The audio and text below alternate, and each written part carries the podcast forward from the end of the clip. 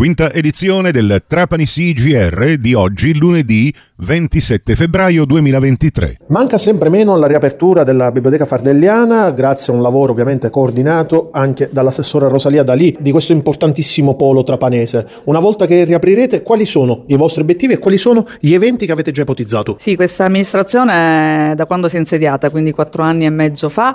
eh, ha voluto porre la cultura veramente al centro dello sviluppo di questa città, cominciando dalle piccole ma grandi cose. Devo dire che è un percorso che è iniziato attraverso la, la, il titolo di Trapani città che legge, la candidatura a capitale della cultura, i patti eh, locali per la lettura, i patti intercomunali, gli eventi legati al libro, alla cultura ma soprattutto al libro, quindi le rassegne letterarie, Trapani Incontro che quest'anno sarà alla sua quinta edizione, sarà dedicata alla valorizzazione di autori e scrittori trapanesi del territorio, eh, con la terza edizione del Festival Madre Mediterraneo che quest'anno avrà un carattere ancora più internazionale e con ospiti di altissimo livello. E tutto questo è stato oggetto di attenzione da parte del Ministero per la Cultura, del CEPEL, tant'è che quest'anno a Trapani sarà ospitata per la prima volta un grandissimo evento del Ministero della Cultura che sono gli Stati Generali per la Lettura, un evento importante che porterà a Trapani tanti studiosi, professionisti, gente del mondo delle biblioteche della lettura, proprio per parlare di nuovi scenari e di nuove possibilità.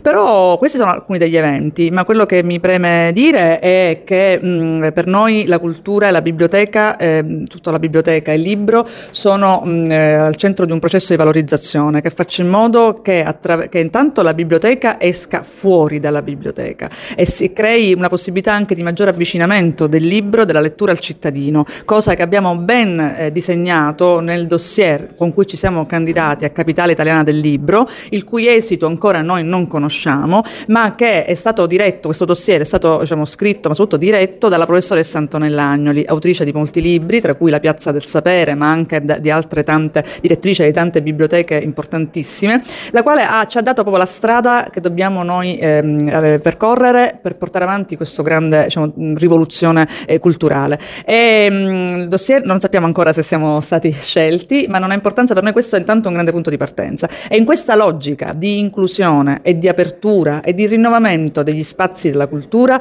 la biblioteca diventerà anche un luogo di maggiore accessibilità, perché abbiamo partecipato ad un bando del Ministero della Cultura col PNRR che abbiamo vinto di 315 mila euro per mh, l'abbattimento delle barriere eh, architettoniche ma anche materiali ma anche immateriali della biblioteca fardelliana. Quindi sarà costituito un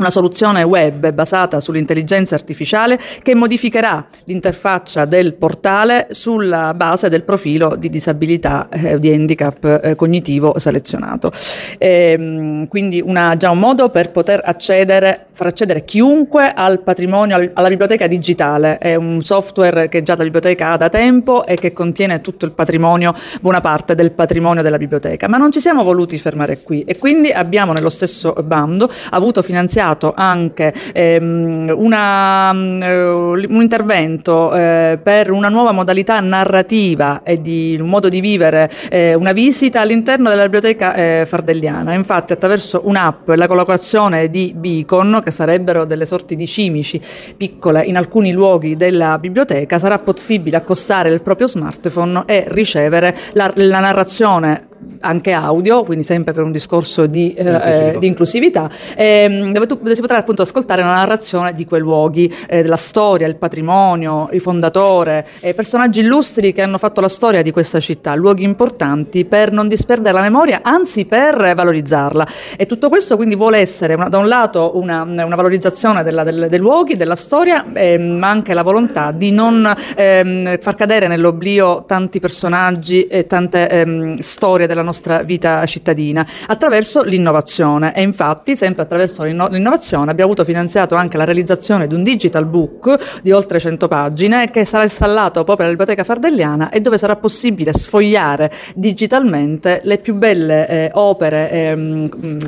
più bei libri che abbiamo all'interno della biblioteca conservata nei cavò e che per motivi di sicurezza ma soprattutto di, eh, di ehm, rarità di, di, del, del bene non possono essere messi in una fruizione costante. Quindi se vogliamo fare un una, dire, una, visita e un viaggio attraverso le acqueforti del Piranesi, potremmo, verranno scansite e sfogliate digitalmente. Se vorremmo conoscere le cinque centine, gli incunabuli, sarà tutto possibile attraverso eh, questo sforzo digitale. Per noi questo è solo l'inizio di un percorso della città, perché vorremmo allargare questa eh, fruizione innovativa anche ad altri beni, ad altri luoghi della città, che oggi il racconto deve essere fisico, ma deve essere anche narrativo, esperienziale e innovativo e soprattutto aperto a tutti. Grazie all'assessora Rosalia Dalì e a Francesco Tarantino per il servizio. Questa edizione termina qui. Grazie dell'attenzione e a voi l'augurio di una serena serata.